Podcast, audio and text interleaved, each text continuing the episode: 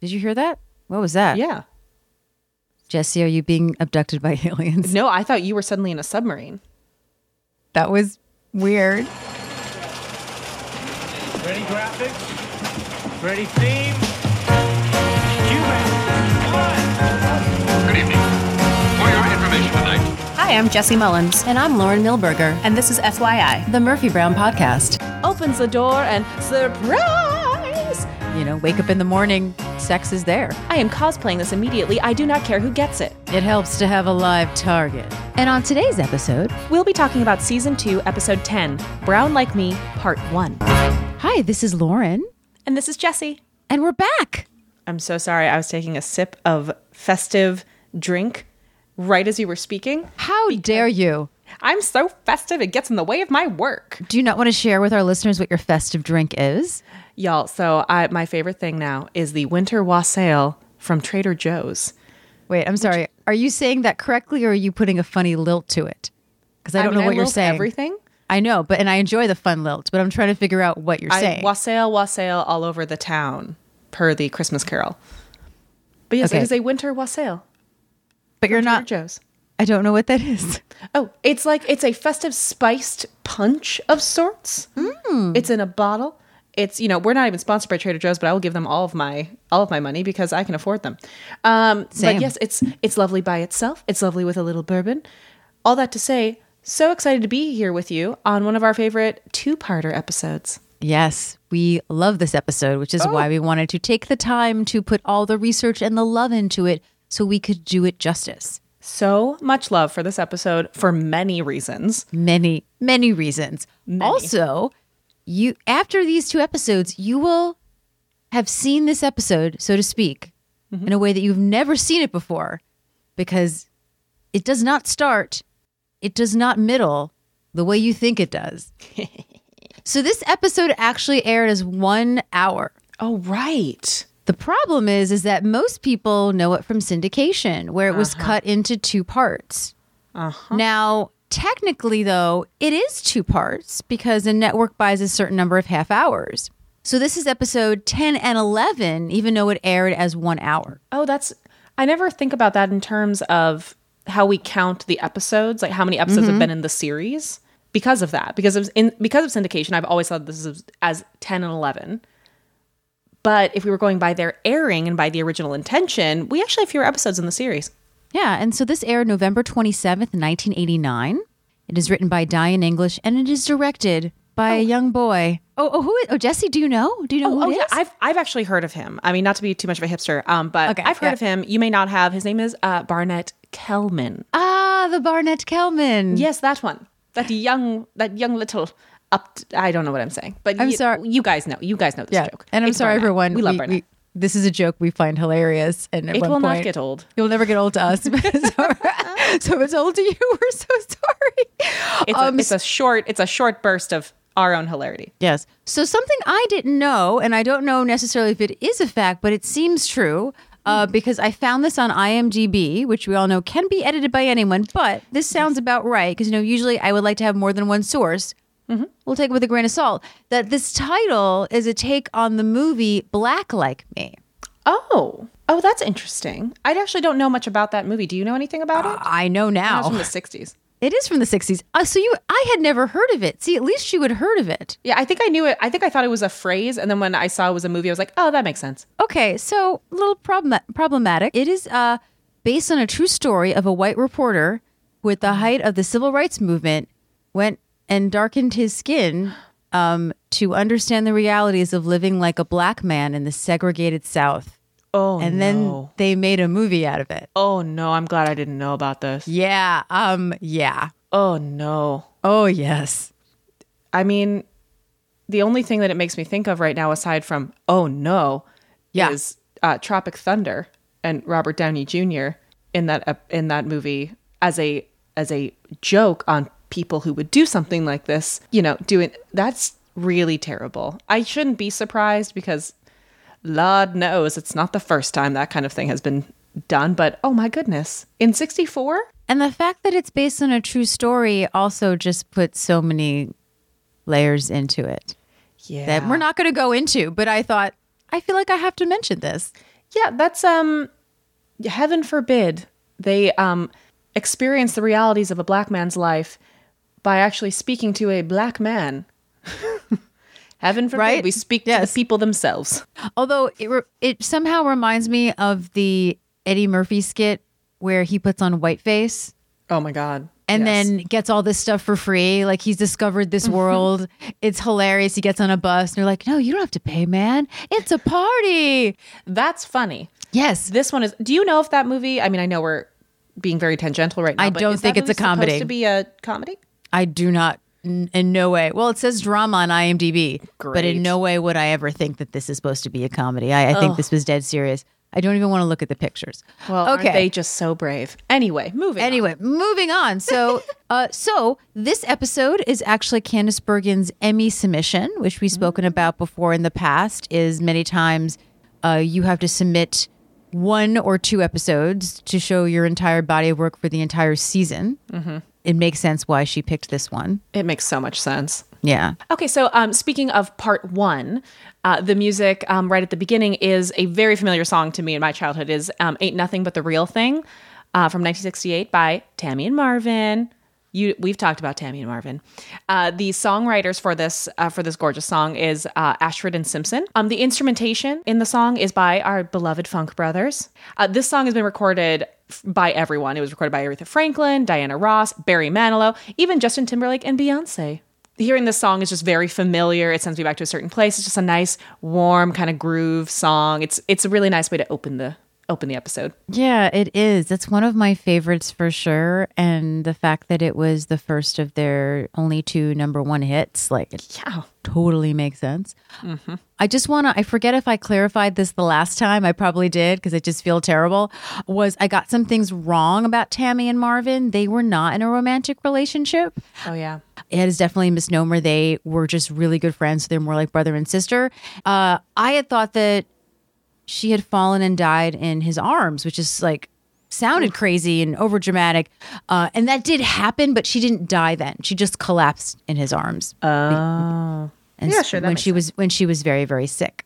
So I just wanted to clarify. Um, I think that it had been a story that I had been told as a kid and thought that I had really read it, and it just sort of came out as I was talking. It was not in my research, and uh, it just goes to show you that you know so many things can get into your mind as fact. I mean, it's the Mandela effect. Exactly, It- is definitely the Mandela effect. Then we maybe we have talked about this because we talked about the Mandela effect. I'm sure that we did on the show because I like to have the truth And nothing but the truth. and nothing but the truth. Thank you very much. So, uh, so we get into the episode. Let's. And actually, Lauren, I would love for your help on the opening sequence. I feel like you know things about this that I do not. Okay. Um, so what I have done is that it is a series of black and white shots of couples, uh, a couple wee babes in there. I'm going to assume that that's the cast and crew's parents. Yes. So Okay. pretty. They pretty. Yeah, it matches the the cast that is up. Mm-hmm. The first name to show up is Candice Bergen, and her parents are quite famous. So a little bit. A little bit. So that one is is very obvious. But I'm about like hundred percent, if not ninety nine point nine percent, sure that this, just like previously, matches up to everybody. Okay, that's what I thought because I definitely one I was like, well, this would make sense. We've done this with baby pictures before, and also I immediately recognized her parents. Very glamorous too on the on the Oh, they're gorgeous. stairs to the plane. Oh, beautiful. And there's nothing black and white makes everyone look real Yeah. good. so- Also, if you follow Faith Ford on Instagram, I've seen pictures of her mother. Yes. Who obviously looks fantastic now that I see how, what she looked like before. Like, wow, Faith, I see where Faith gets it. having the the social media internet age makes it real easy for me to be like, are those Faith Ford parents? Yes, they are. Yes. So we are we have this lovely opening sequence to that beautiful song we just spoke of. We're seeing this series of couples and parents. We kind of know what we're leading into. And we open on the bullpen. Frank makes his way in from his office, as we have now established that is the direction he's coming from. And he just says, Hey guys, what's going on? Murphy and Miles are making their way in from the other side of the office. It's not really clear where they're coming from, but it is Murphy leading with Miles behind. And Miles is walking in such a way that his shoulders are up and his head is at a slight and very stiff right angle. uh, Jesse, Oh, yeah. if I may interrupt, Oh, please do. this is not how the episode actually opened. I was wondering about that. Yeah. So this episode um, does not start with uh, the top of the story meeting, but actually starts with Miles and Murphy coming off the elevator. And of course, they are fighting about the fact that, as we do find out later, M- Murphy uh, hit Miles. It's, you know, just a ding.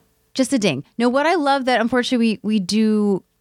So, first of all, the script itself starts where the episode itself doesn't. So, we have a little literal cut stuff from the day it was filmed. We do have some exclusives um, here. I'm so glad you brought this up, Lauren. Thank you. so this the script itself actually starts still in the bullpen in the morning. And we have Corky, Jim, Murphy, Miles, Frank, and bullpen extras are listed. But what matters is that it opens with Corky and Jim coming down the hallway together, which I'm so sad we miss as we so rarely see Corky and Jim together. Mm-hmm. That's such a fun little moment. So Corky's in the process of opening a letter.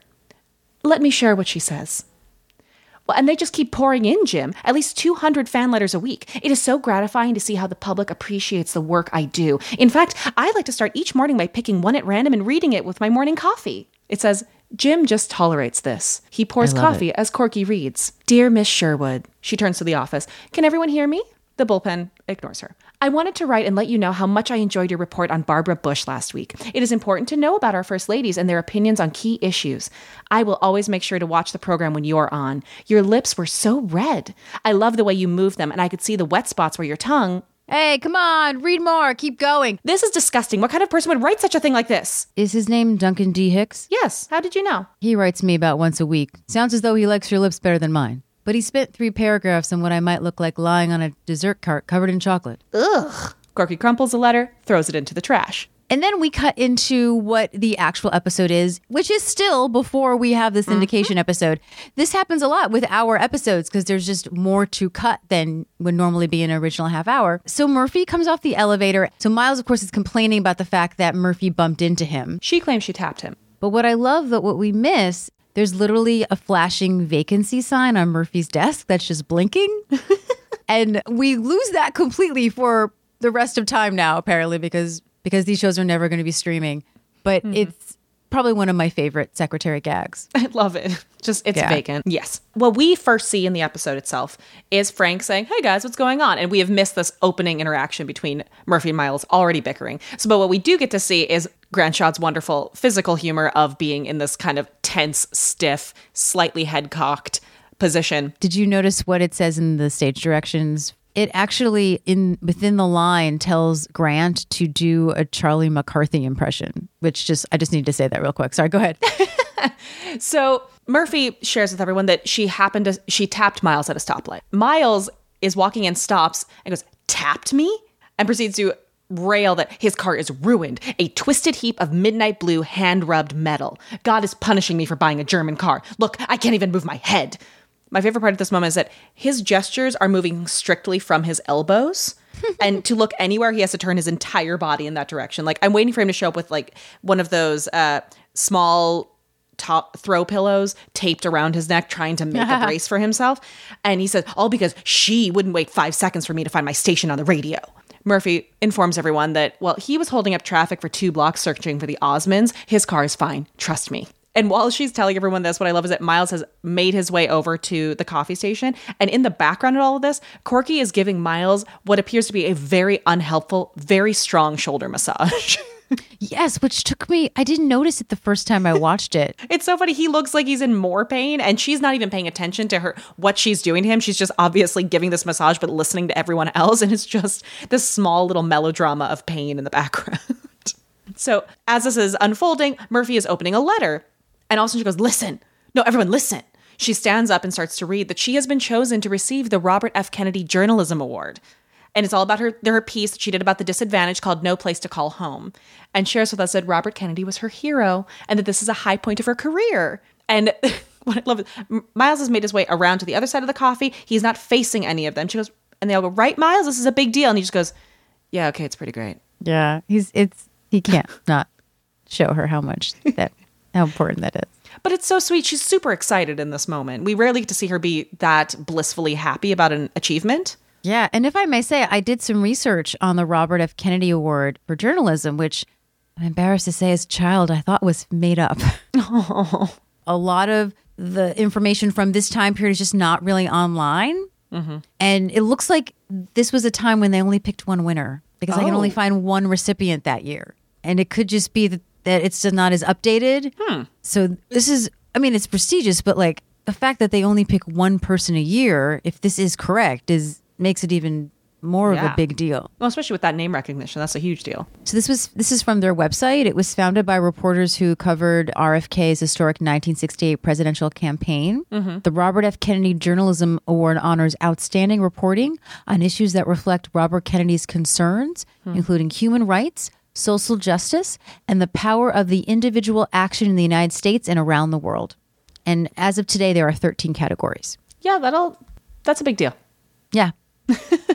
So as she's you know coming, hanging out in this high of the of the honor, uh, she lets them all know that you know it's a really big deal, and she's counting on all of them to be there. And then Corky says this line that kills me every time, which is, "But what about your real family?" Aw. To Murphy's credit, she's not really ruffled by this, and says, first of all, her parents have been in the same room together since signing the divorce papers 15 years ago. Secondly, her mother's in London curating an exhibit, so she couldn't be there anyway. And thirdly, my father is uh, too busy because he's always too busy. If he was he was too busy to watch her win the intramural intramural broad jumping championship in high school, he's too busy for this. Which ooh, some old pain. Oh, there's tons of pain. Oh, lots of old pain. So this reminds me that I was taking a series of screenwriting classes, and uh, my script uh, had uh, adult child and parent issues, and someone's feedback was, "I just I don't think adults really have problems with their parents once they reach adulthood." Oh, honey. I and and then the entire class decided to agree with her.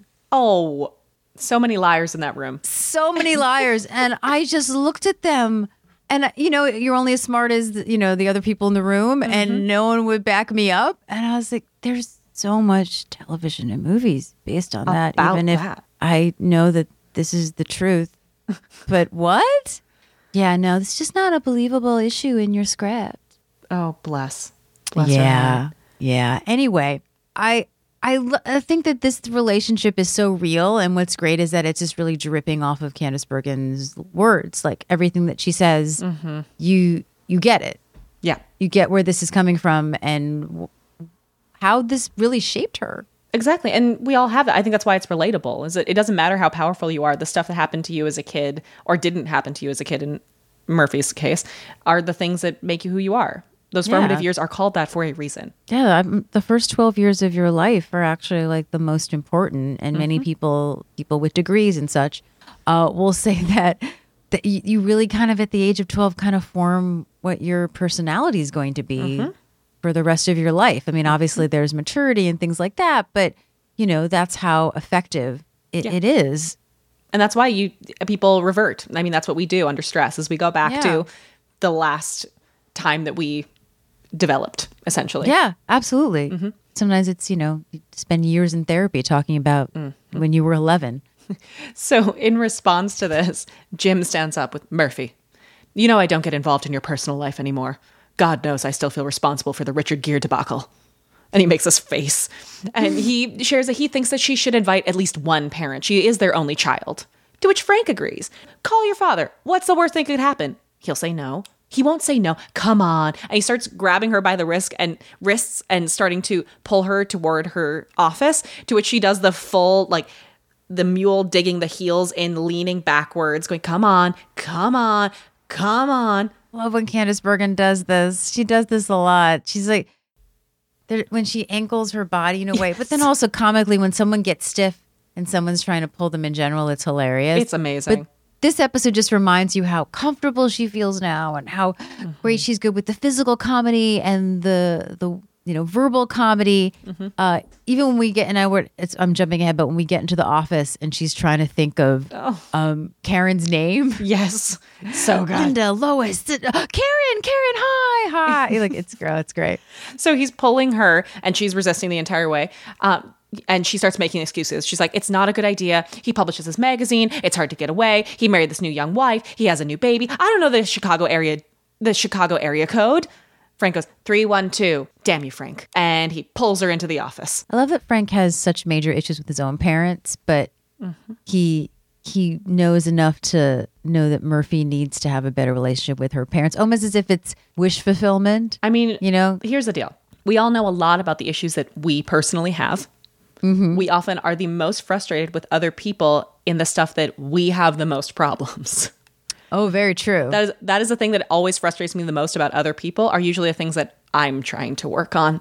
So of course, Frank is hyper aware of everyone else's parental relationships. he's just he's a really good friend in, He's wonderful. in this episode. So Frank pretty much ushers Murphy in, you know, demands that she dials. Uh, and and she's just sort of rattling on, you know, that she's setting herself up for a fall. You know, she she doesn't even remember this woman's name. She's like something with an L. Lois, Lisa, Lana. Hello, who's this? Karen. Hi. So it's not even with an L at all, which is is which is perfect, Murphy. Again, talking about reverting back to being a kid, which happens a lot in this episode. You know, Murphy is very uncomfortable. And this is not something that we've seen with Murphy. You know, it's just a phone call. It's just a person. It happens to be her father who she has this hard relationship with. It almost feels like Murphy's hoping he isn't home so she doesn't have to talk to him. She's not sure if he's there. He may have gone out for a power walk. yeah. And then as she's on hold, Murphy goes, Years from now, she'll still be telling the story. He left one morning for a power walk and he never came back. Dad. So, of course, you know, she has to stop what she's saying because the, someone answers the phone. Mm-hmm. She, she uh, gives him a compliment. She can't say that she's ever seen anyone call Jesse Helms an embarrassment to primates in print before. Uh, so Frank is sort of, you know, pushing her to make a decision. And what's great is she starts. Actually, I think Frank gives it to her, right? This uh, like stress ball, which is in the script, which I find is very rare with some physical things like that. So Yeah. it's very, very specific that she needs this stress ball, and Frank knows she needs it. So, so she gets to the point of why she's calling, kind of, you know, rattles it off quickly that she knows he's probably busy, uh, that he has a lot of obligations, but he asks when it is because she goes two weeks from Friday. Really? You're kidding. And then she smiles. You're kidding. Frank smiles. And she's shocked, you know, but, but it sounds like it sounds like he's coming. Frank is like, you see, you did the right thing, and he's bringing Karen and the baby. Uh, Not a happy thing for Murphy, as we will see. Yup. So we cut to um obviously, you know, a couple weeks later because this is the day when her father and Karen and the baby are going to arrive. Miles gets off the elevator in another hyper state of shock. He is checking his pulse with his wrists and his neck. Unbelievable. Unbelievable. You're never going to believe this. Of course, everyone is sick of Miles talking about his car. Corky, particularly, is sick of hearing about it. He goes on and on about how he paid a king's ransom to have some guy with a plunger suck the dent out of it. But he still wants them to sort of, you know, hear him. And what's great is that Jim goes, Speed it up, will you? Which I wrote, Oh my God. I, I don't remember Jim being this saucy I know he's so sassy. I love it. It's it's kind of amazing um that Jim is polite, but if you really push him, he's done with you. Oh yeah. Move it move it along, mister. I don't want to hear this. So Miles is pulling out of the dealership, driving, driving, driving. Uh, he comes up to the same spot where Murphy tried to kill him. And guess what? Guess what? You're never going to believe in a zillion years. And then the elevator dings, and there's a crowd of people, and you you hear a very distinct voice in the back Mm-hmm. trying to get through. Women and children first. And nobody listens. And finally, he goes, Clear, clear, people clear. He, he just, you know, instantly, this has to be Murphy's father. Oh yeah. we thought that Avery knew how to clear an elevator. But no, Bill Brown can. And this this is what it says. You know, we love to read what it says in the script when we have a new character introduced. Bill Brown steps off the elevator in his mid 60s. He's an imposing man, a seat of his pants kind of presence. He's with Karen Brown, early 30s, very attractive. And Bill Jr., a six month old, mass swaddled in a blue blanket Oh, buddy. and then all kinds of luggage and children accoutrement, we like to call it.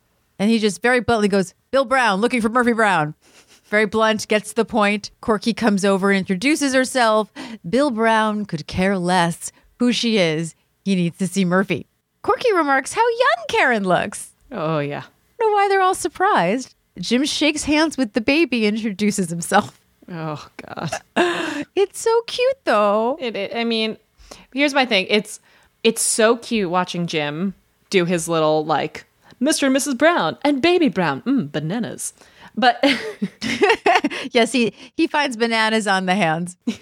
it's all so enveloped by the awkwardness that the situation is that it was Yes. hard for me to enjoy it in a good way. In Aw, the ah, the yes. situation of the situational comedy really got me in this moment. I was like, oh god, oh god, oh she's so young, oh god. Karen asks if people mind if she breastfeeds. Which you know what, get it, girl. Well, the only comedy to me is that she says it in front of Jim. I know that makes me happy. Poor Jim. Yeah. Good lord. So Jim's out. Frank gets Murphy in her office where she is nervously putting on makeup. She looks fantastic. This is very Katharine Hepburn, this look. Oh yeah. Probably one of my favorite looks of the season that she's worn.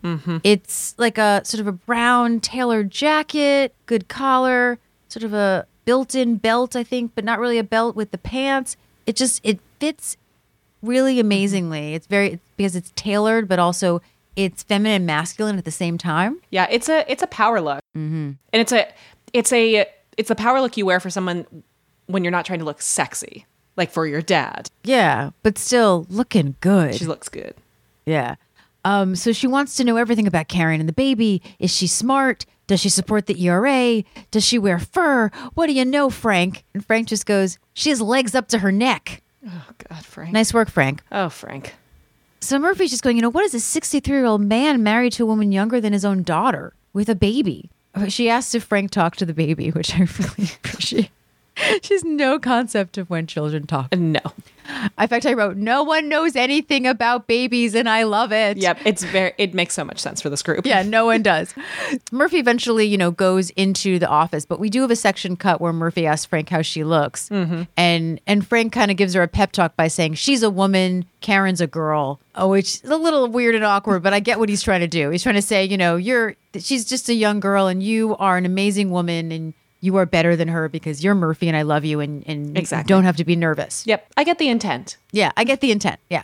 So Murphy goes into the bullpen and is greeted by her dad, who calls her Susie Q. Susie Q. and then lifts her up in a little childlike spin in which Murphy puts her leg out She like kicks it out. like she's 11 years old. Yep. Talk about reverting, as we've said. Oh. Murphy thinks that he looks good. You know, Bill says that his wife is having him eat, eat well and exercising. And he's so excited for Murphy to meet Karen and the baby. Murphy finally gets the baby brother she always wanted, which Murphy says she never wanted a baby brother. She's like, what are you talking about? And then Karen goes, Now, Murphy, I know you want to hold him. which is no. No one knows that.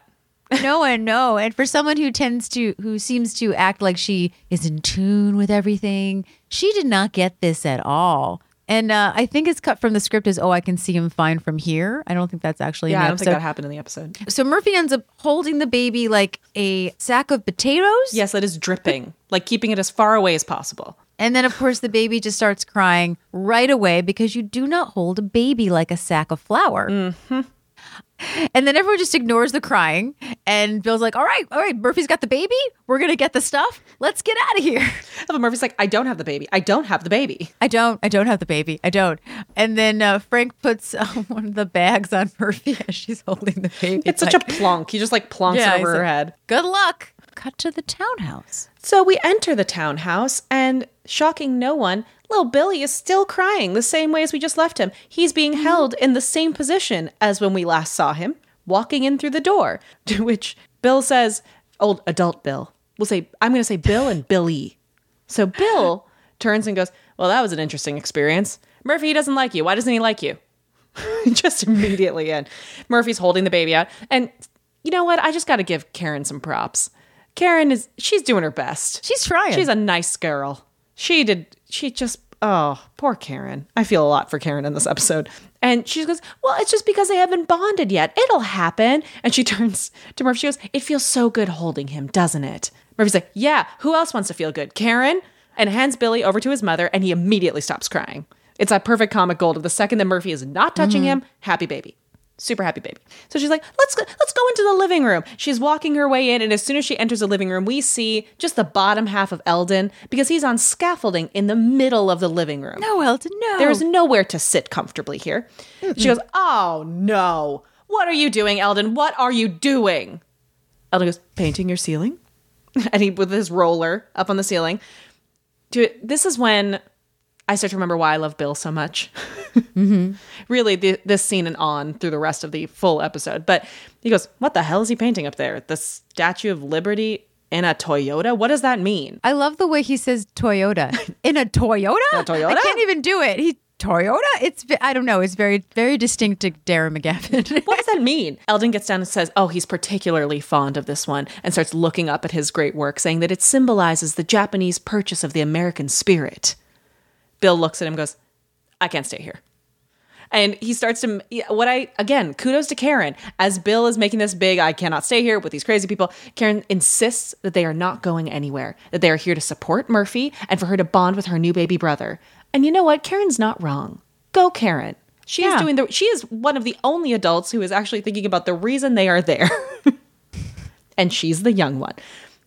But her saying her, you know, Murphy's new new brother with his new sister sparks Eldon's interest, and Eldon walks over to Bill and goes, "This your baby? Whoa, way to go, Bill! Pretty gutsy trying that again, considering what happened the first time." also, if I may say, Hmm. this baby is a contemporary of her son. Uh huh. And I had almost wondered if he was going to show up in the revival. I was always a little curious about that. If her brother and her son were going to be contemporaries in the show. There's someone who's around your age. Mm-hmm. Like it would probably be more like a feel like a cousin relationship, even though he was his uncle. Yeah, yeah. There's a there's a whole I'm my own grandpa confusion about this whole thing that I'm just like not would not even be able to fathom. But yeah, I, I did wonder that, especially being raised by you know Bill Brown. The apples don't seem to fall very far from the tree in this family, so I I would have been interested if uh, if Billy would have shown up at some point. Yeah, that would have been really Mm-hmm. interesting. His relationship with Avery. So they're they're kind of settling in. Karen uh, goes off. I think she goes off to change, right, or to get freshened up. Somehow, think so. I Yeah. somehow remember. the Eldon goes into the kitchen. We end up with Bill sitting, Murphy kind of settling down next to him, and they're looking at little Billy in his little bassinet, his little car seat, and Murphy tries to strike up a conversation to say, "Wow, things have really changed, haven't they, Dad?" Bill goes, "Not really. Noriega's still in Panama, and there's a Republican again in the White House."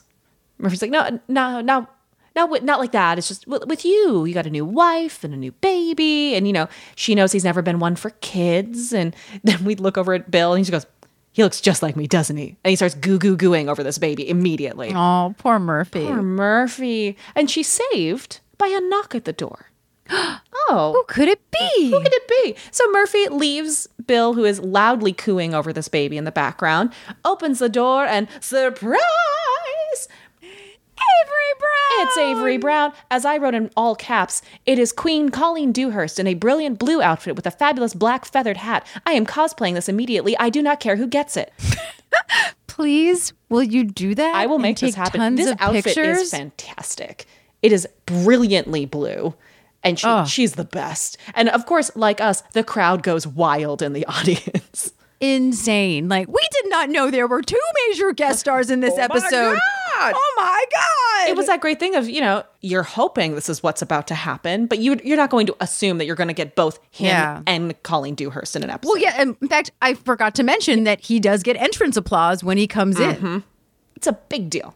It is a very, very big deal, Mm-hmm. and we'll go into uh, who Darren McGavin is in a moment. Mm-hmm. But continue with the fabulous Oh. Colleen Dewhurst. Well, Ms. Avery, of course, because Colleen Dewhurst is a is a great professional, has that perfect like that thing that happens when you have a live studio aud- audience or you're an, a theater actor. The people who are able to play audience applause or reaction and live in like the swell of that moment. So it doesn't. She's still in character the entire time, but the space makes sense as to why she hasn't spoken yet. It's a true gift, and she has this ability to just swell in the doorway with her and then makes her way into the foyer to put her stuff down. And she has not looked into the living room. She's moved off to the left when she first enters at the table. And she has this great uh, floral hat. Um, what am I trying to say? Hat, hat, Hat bag. hat bag. Okay, I'm right. Yeah, I was about to right. Is there's not an actual Yeah. name for it? It's a hat bag. It's a hat bag. Um, it is beautiful. It's got like kind of looks like a floral couch threw up on it. I love it. And I love that detail. oh, it's so good. They they were like, well, this is a woman who has a lot of hats. She must have a bag and a hat bag. Look at the hat she's wearing. I think that's the bag for that hat. it's just one, just one bag for one hat. worth it worth it for that hat and she she puts her stuff down and she turns around and says i've got a bone to pick with you my daughter which felt very marilla cuthbert in my heart. Um, i hate finding out about your life from the newspaper especially when there's going to be a large party and i'm not invited. And she's you know she shares with her that she decided she was going to fly back to be with her. After all it's a very big deal and she should be a part of it. And suddenly she starts sniffing the air. And she says she smells paint and and she starts to smile, which I love. Old Spice. And she starts sniffing and following her nose. And what I love about this is the choice in which it is a pleasant memory. Like she's mm. smiling at it and not, and you're realizing that yeah, this used to be a good thing. So she starts kind of following her nose around into the living room. She goes, "She hasn't smelled Old Spice since." And she sees Bill, she hears the coo and goes, "Oh my god." in the most Colleen Dewhurst of low rasp. And let's again remind the audience this is 1989. She has not seen him since 1974. Yes. and she remembers why perhaps she didn't used to smile at Old Spice. Yes. Bill pause the entire audience again goes wild for the two of them. This is about to be one of the great banters of all time. And Same. Should we should we take a roll? Oh, Because yes. I know this very well. Who would you like to be? I'd love to be Avery. okay, I will be Bill. Do we have the script? Um, I mean, I, wanna have it read it down. Properly. Let's read it properly. You're right. Let's go to the script, guys. Let's go to the Uh, script. talk amongst yourselves. Do, do, do, do, Even though. I literally was t- while we wa- while I watched this part of the episode, I was just talking along with her. Oh, yes. Do, do, do, do, do. Oh, next one. Do, do, do. oh my God, this is one of my uh. favorites. While we wait, I just want to read the direct, the description of Avery, which is Yes, please. Avery Brown is as we remember her tall, strong, elegantly dressed, and wearing a hat few women other than herself could get away with. She has a suitcase. She walks into the entryway. It's so accurate. Okay, go ahead. I'm uh, ready. I'm ready. from, from her seeing Bill. Yeah. Okay. Oh my God. Avery, what the hell are you doing here? What am I doing here? I live here. You don't live here, mother. Well, I visited here once, so I know where, and I know where things are, and that's almost the same thing. And what have we here? Amazing, Bill. At your age, one would think you'd be shooting blanks. It helps to have a live target. So from that moment, that lovely introduction, um, what I, I wrote is he turns, smiles at her, and then says the target line. And you're, you're like, oh, He these does. two are ready to rock. He does. Oh, he just. Oh, he just wants to get her. They're so Your stoked. hat. Also, your hat is stupid. Oh my God, yes, that's her. coming.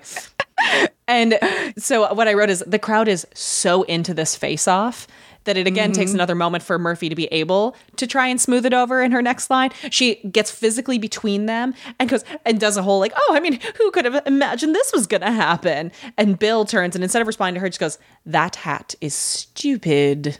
he does this long id. He does. That hat is stupid. Avery says she can't stay here. She knows it's a huge disappointment, but she'll need a hotel. Murphy very excitedly says that she'll go call Georgetown Inn, and unfortunately has to leave them alone. At which point, Eldon arrives from the kitchen. Eldon is so excited to see Avery, and she is so excited to see Eldon with an "Oh, Mr. Bernecky," which I I love her respect for him. She Oh, I know. and she like takes his elbow. They begin to walk down stage. It's very theatrical. This moment. So, question. Yes. The way that, that Colleen reads this, something told me you still be here.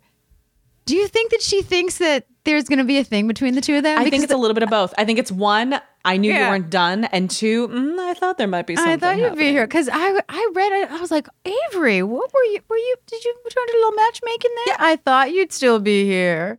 There was just something in there. Yeah, I kind of think it was a little. I think it's one. She knows Eldon was not leaving anytime soon, and two. I think she was coming up with ideas as to why. I think she was kind of like, "Oh, my daughter has taken a lover," kind of thing. Yes. Well, we all know. I mean, she did have a thing with the gardener. yeah, Which I think she thinks later. it's a, again apple tree. I think she, she thinks this is what's happening. Not far to go. No. You know, wake up in the morning, sex is there. You know, get it, ladies, get it.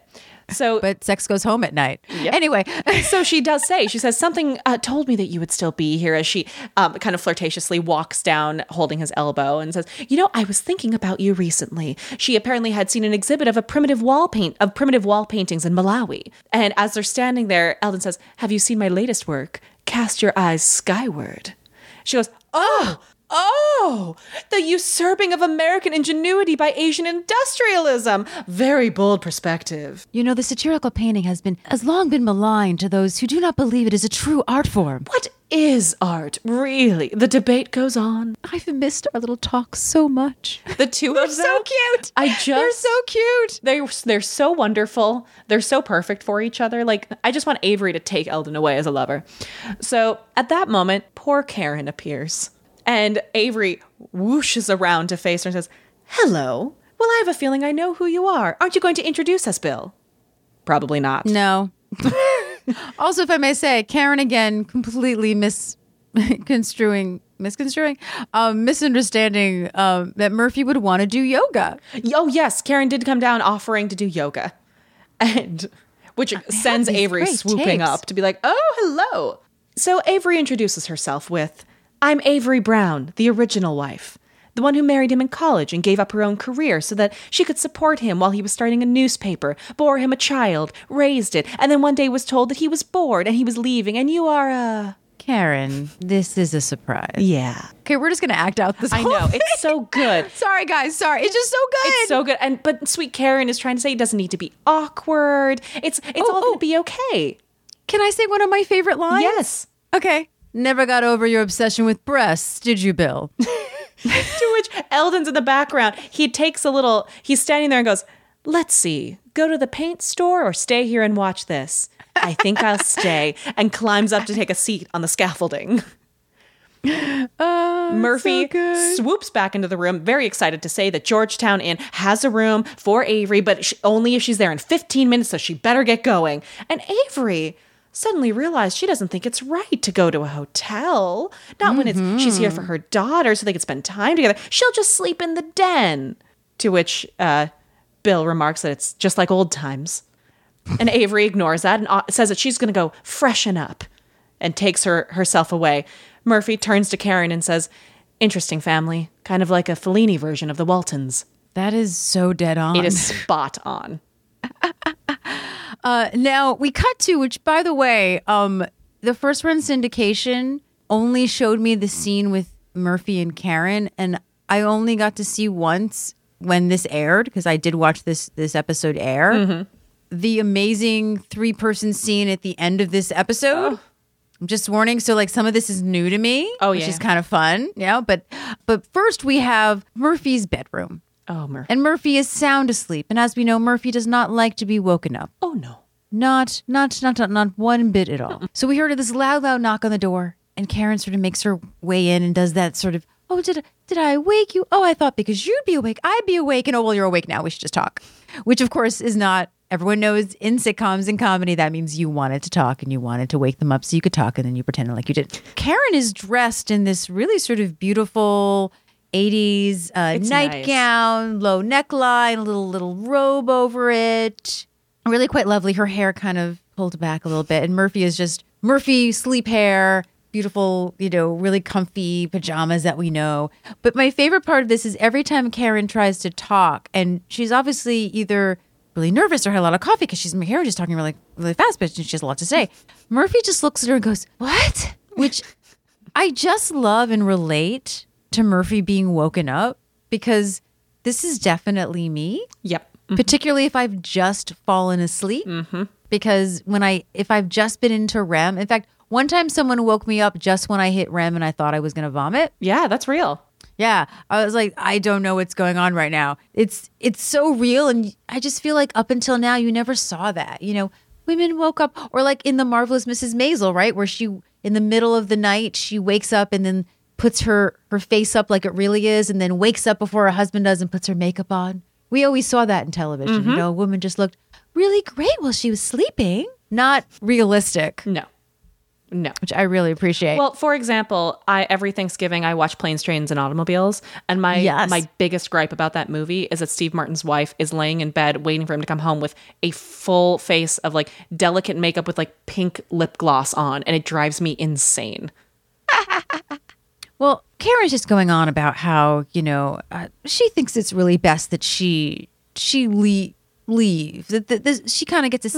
Actually, the one time that she is correct about the situation, again, so far she's not really gotten Murphy, but she's getting what's happening between her husband and his first wife, and thinks that maybe she should leave and have the three of them kind of have their own time. She's going to leave Bill Jr.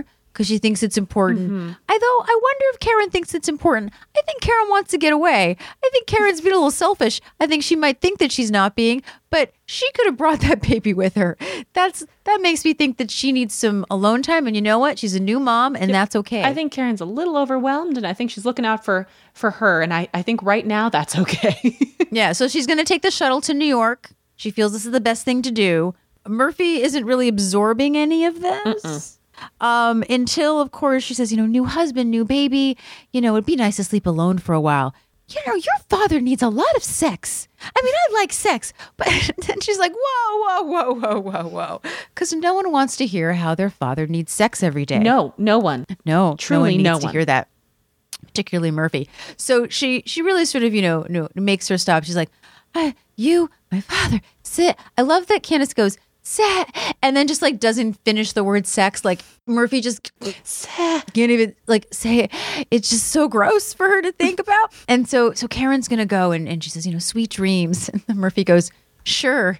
If you like cigars and tunnels, Oh God. So Murphy seems to think that she is finally going to get that sleep she's been so needing.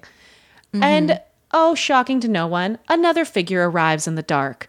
We can see through the slight sheen of the floral robe that it's Avery coming in holding a box. Murphy, wake up. Turns on the lights. I'm awake. Good. I forgot to give you this. It's a present. And appears to Murphy's, well, I guess we would say stage left, but our right of Murphy. And she says, It's a handmade tam from Scotland. I saw it and I thought of you. This is where we start learning that uh, Avery really always needed Murphy to wear hats like she does. Yeah. And uh, Murphy doesn't do hats like she does. No, and she she gave it to her the first episode in season one. You know, and I watched the dog eat it into a million pieces. Ha! Yeah, we it really starts getting confirmed in this episode, especially with a uh, Yeah. an entrance to come. And Yes. Murphy says, "Gee, thanks. I needed one of these." And for anybody who's not immediately familiar with a tam, it's that traditional kind of Scottish. Oh, I don't want to say beret, but kind of like the Scottish beret with the it's in the plaid and it's got the the pom pom on top. Uh, nice round, you know, cultural hat. And as it says in the stage directions, it looks ridiculous on her. It looks bad because she is told to try it on because Avery wants to see it. Yeah, of course. That's what all moms want to see how that the gift that I brought you looks Oh like. yes, and and she puts it on, and she, oh Murphy, you really you can really wear hats. And Murphy clearly doesn't believe her, but too late. Avery's settling into bed on on top of the the comforters, kind of sandwiching her in. We'll see in a minute why that's important. Settling into mm. to sitting upright in the bed and says, "So what should we talk about?" Murphy thinks that maybe they should be sleeping. Oh, you're such an old lady. Let's stay up all night talking about things that interest us. Art, theater, Karen. I hate Karen, don't you? I love that. I hate art, religion, Karen. I hate Karen, don't you? Don't you? And Bill enters. He starts walking and saying he, he saw the door open and the lights were on. Oh, it's you. Avery turns. We're talking, Bill, about women's things pantyhose, childbirth. Get out. I love that line. Are you making her wear hats again? Don't do that, Avery. She doesn't look good in hats. See, A- A- Bill sees the truth. He does. It's not, it's really not her thing. Yeah, this reminded me of how much during this time period in, you know, 89 to the 90s, I so wanted to look good in hats Same. and I did not cuz Blossom was really big Oh, around yeah, this, I wanted right? right? hat. I wanted to rock that. I wanted to and then Clarissa explains it oh, all, Oh, yes. also really big about hats. And I would try so hard, but as I was thinking about this, I went I never at the time I remember thinking how I would never look good in hats. And now and not to like, you know, humble brag myself, I wear a lot of hats. Mm-hmm. I think I think I actually feel comfortable. Maybe it was me Mm-hmm. that didn't feel comfortable and not the hat. Maybe I've become more secure. I'm just saying, I think I grew into hats. That too. So maybe that is. I don't know, but I definitely did not look good in hats, and this reminded me of how I desperately wanted to. I just remember being really resentful that I looked the best in the types of hats I didn't want to wear. They were never the ones that were trendy at the time. No, no, no. Those like the yeah, the big big blossom hats, bucket and- hats. Loved did- 'em. Yeah, did not look good in them. We digress. So Yes, Avery anyway. is very happy, sarcastically, that a Bill is now an expert in fashion. Does he still have those 12 pairs of desert boots? Here we go again. oh, also, did we mention that he's wearing a kimono? Oh, we did not. It is short. yes, it is. Um, it is it is a look. Uh, so Bill, in response, starts working his way to the other side of the bed, yelling about "Here we go again, the critic. Let me get a pen and pad. I want to get every word down." And he starts making his way to the other side of the bed. pushing himself into the sitting upright on the other side of Murphy, and she is now completely sandwiched in and held down by her own covers by these two. And Avery says, Let me begin with who do you think you are gallivanting around with a woman half your age? Because a woman your age can't keep up with me. Oh, excuse me. I was forgetting I was talking to a man who now wears Italian underwear they sell in a tube. During this interchange, Murphy is slowly sliding under her covers, and we're starting to only see the top of her hat. And in Bill's next uh, retort, he starts to say, Well, she hasn't changed a bit, still sucking on that lemon.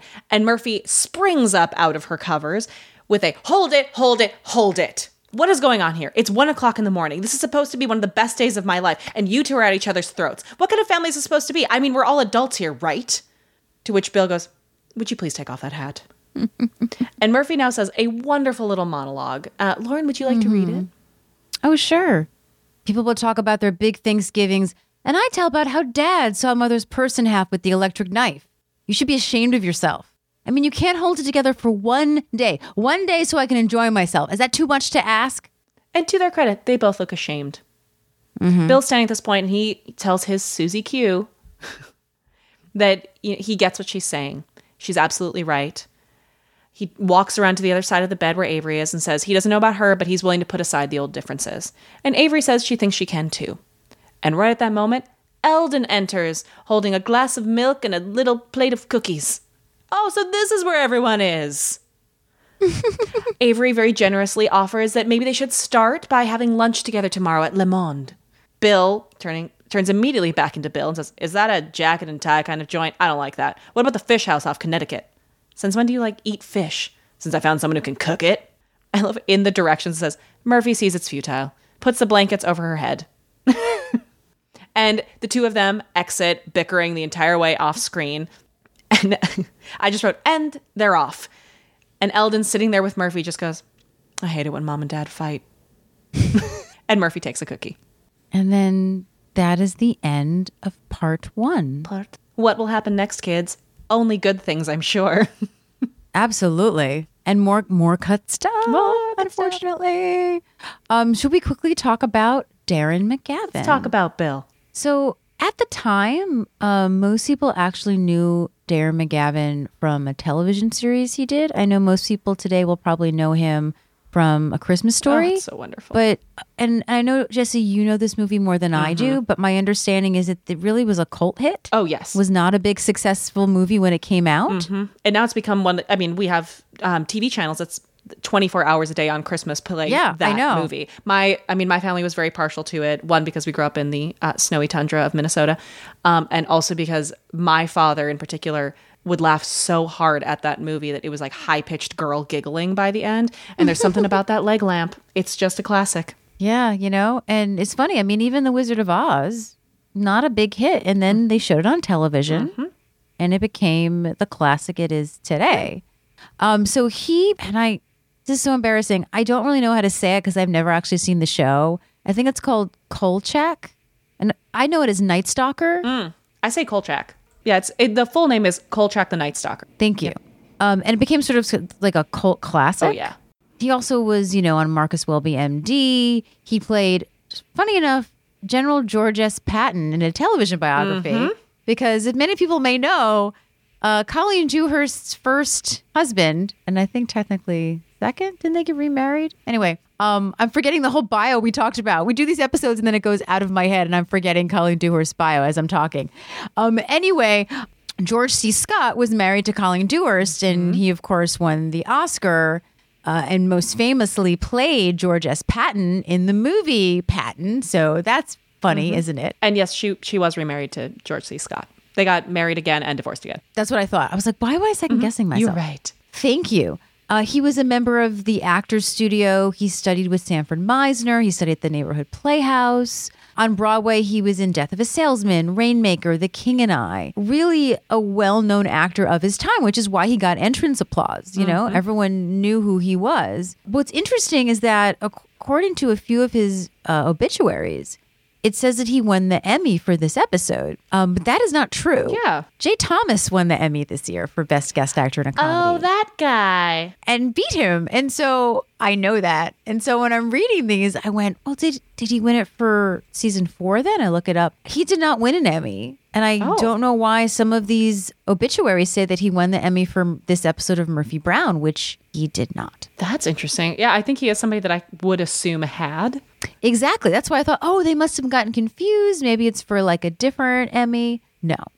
Um, and in fact, on the, I think they might have gotten this mistake from the Emmy website Oh. because the Emmy obituary also says he won an Emmy in 1990 for playing Candice Bergen's father. Oh. So I see why maybe they, but still, it's wrong. Yeah, it, it's still wrong. So it's funny how things, you know, get passed on. Uh, he died in 2006 at the age of 83. Wow, that was so recent. I mean, I guess not. That was 13 Yeah. years ago, but to me, it was so recent. Something also interesting, according to this obituary in the New York Times, is his son's name was Bogart. oh. Yeah. I'm assuming for Humphrey Bogart. Yeah, I'm going to assume.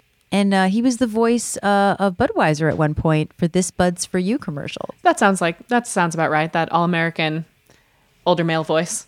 Well, he should have won an Emmy. Absolutely. Wish there could have been a tie. And um, so the actress who played Karen is Susan Wheeler Duff. She doesn't have that large of a resume, um, but she now goes by Susan Morse because she's married to David Morse, who you may know from The Green Mile say, or Morris I particularly know very well. Yeah. Most people, I think, might also know him from St. Elsewhere. Mm-hmm. He's got an amazing resume. I say that just because that's the name that she's known by now. I'm not trying to define her by her husband, but she wrote a book about her relationship as a caretaker to her mother under that pen name. Oh, interesting. Yeah.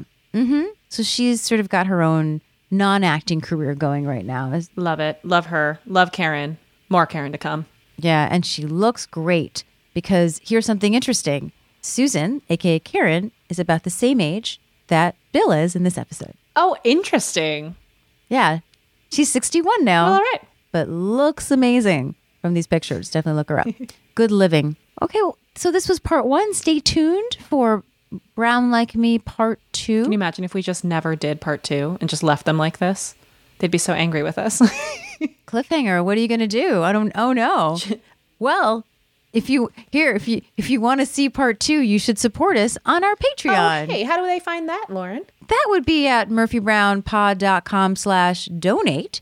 I say that because not only could you join our Patreon, you could just give a one time donation because it really helps independent podcasts like ourselves to continue and to thrive and to actually produce shows. Sure. Yeah. If you're looking for some some non traditional uh, holiday giving, uh, that's that's a great way to do it. And you can also find links to other places just like us once while you're there. Yeah. And of course, you can also support us by interacting with us on our social media. We are at Facebook, Instagram, and uh, Twitter at Murphy Brown Pod. We love to hear from you guys. Uh, we always try to get back to you as quickly as we can. It's just really fun to to share in this community that we enjoy so much. So please hang out with us there And we'll see you soon. for another edition of FYI. The Murphy Brown Podcast. So I'm sorry, I'm weird right now. Okay. Um